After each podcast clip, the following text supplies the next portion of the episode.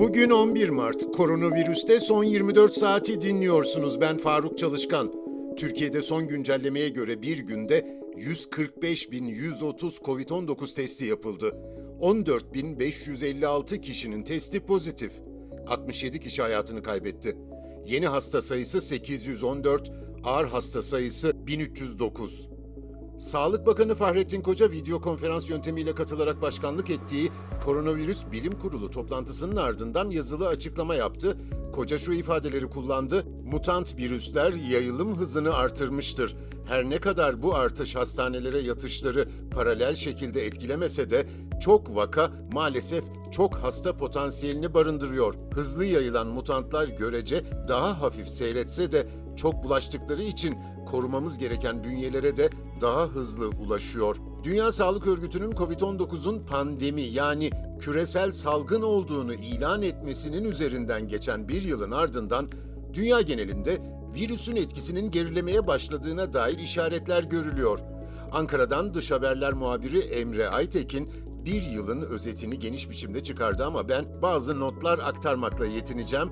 Küresel çapta günlük vaka ve can kaybı sayıları 2021'in ilk ayında zirve noktalarına ulaştıktan sonra düşüş eğilimine girdi. Bunda sosyal mesafe ve karantina tedbirlerinin yanı sıra birçok ülkede yaygın aşılamanın başlaması etkili oldu. Dünya genelinde günlük vaka sayısı salgının başından bu yana kısa süreli dalgalanmalar dışında sürekli artış eğilimi göstermişti. Vaka sayısı 8 Ocak'ta 844.743 ile salgının başından bu yana en yüksek düzeye ulaştı. Ancak artış eğilimi bu noktada kesintiye uğradı. Günlük vaka sayısı sürekli azalarak 15 Şubat'ta 269.043'e kadar düştü. Sonraki iki haftada 400 bin eşiğine doğru bir yükseliş görülse de söz konusu azalma salgının kalıcı olarak aşağı yönlü seyre girdiğinin işareti olabilir. Hasta sayısının azalması da ülkelerin sağlık sistemlerine binen yükü hafifletiyor.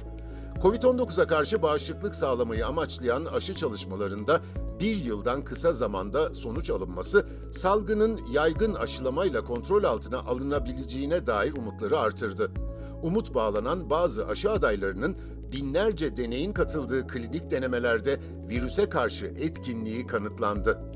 Ankara Esenboğa Havalimanı'nda COVID-19 testi için kurulan merkezde yurt dışından gelen ve ülke dışına çıkan yolcular tek testle hem normal hem de mutasyonlu COVID-19 taşıyıp taşımadıklarını öğrenebilecekler. Esenboğa Havalimanı COVID-19 Test Merkezi işletmecisi Doktor Medikal'in yönetim kurulu başkanı ve genel müdürü Salih Durbaba, önümüzdeki haftadan itibaren test sonucunu bekleme süresinin bir saate ineceğini söyledi. Durbaba şöyle devam etti. Şimdi mutasyonlu virüs, e, COVID-19 virüsünün yayılımını e, daha hızlandıran bir virüs tipiydi. E, ve bunu tespit çok zordu. İlk önce COVID-19 testini yapıp e, eğer ki pozitif çıktıysa hasta pozitif üzerinden bir kitle daha bir test yaparak mutasyonlu mu değil mi araştırıyorduk. E, şu anda e, ortaklarımla beraber yaptığımız ARGE sonucunda da e, tek kitle yani müşterimiz havaalanında verdiği bir e, sürüntüyle e, COVID-19 e, hastası olup olmadığı veya da mutasyon e, virüse sahip olup olmadığını e, değerlendirip o sonuca göre işlemiş olacağız. Bu da bir Türkiye'de ilk tek kitle bunun ikisinin çözümü. Laboratuvarımız buraya taşındıktan sonra inşallah hem mutasyonlu hem normal virüsün tespitinde tek kitle yapmış olacağız. E, mutasyonlu virüs aslında mali açıdan bize birazcık daha külfet. E, ama biz e, yapmış olduğumuz testlerde aldığımız ücreti sabit tutarak e, öncelikle Türk halkının sağlığını düşünerek e, bunların tamamını aynı fiyat çizelgesi üzerinden yapmış olacağız bütün hastalarımıza ve e, bu yaylımın e, daha da e, kısa sürede bitmesini sağlayacağımızı umuyorum. Dünyada bugüne dek Covid-19 teşhisi alanların sayısı 118 milyon 687 bin. Toplam ölüm 2 milyon 633 bin. Bugünlük bu kadar. Bizi hangi mecrada dinliyorsanız lütfen abone olmayı unutmayın. Hoşçakalın.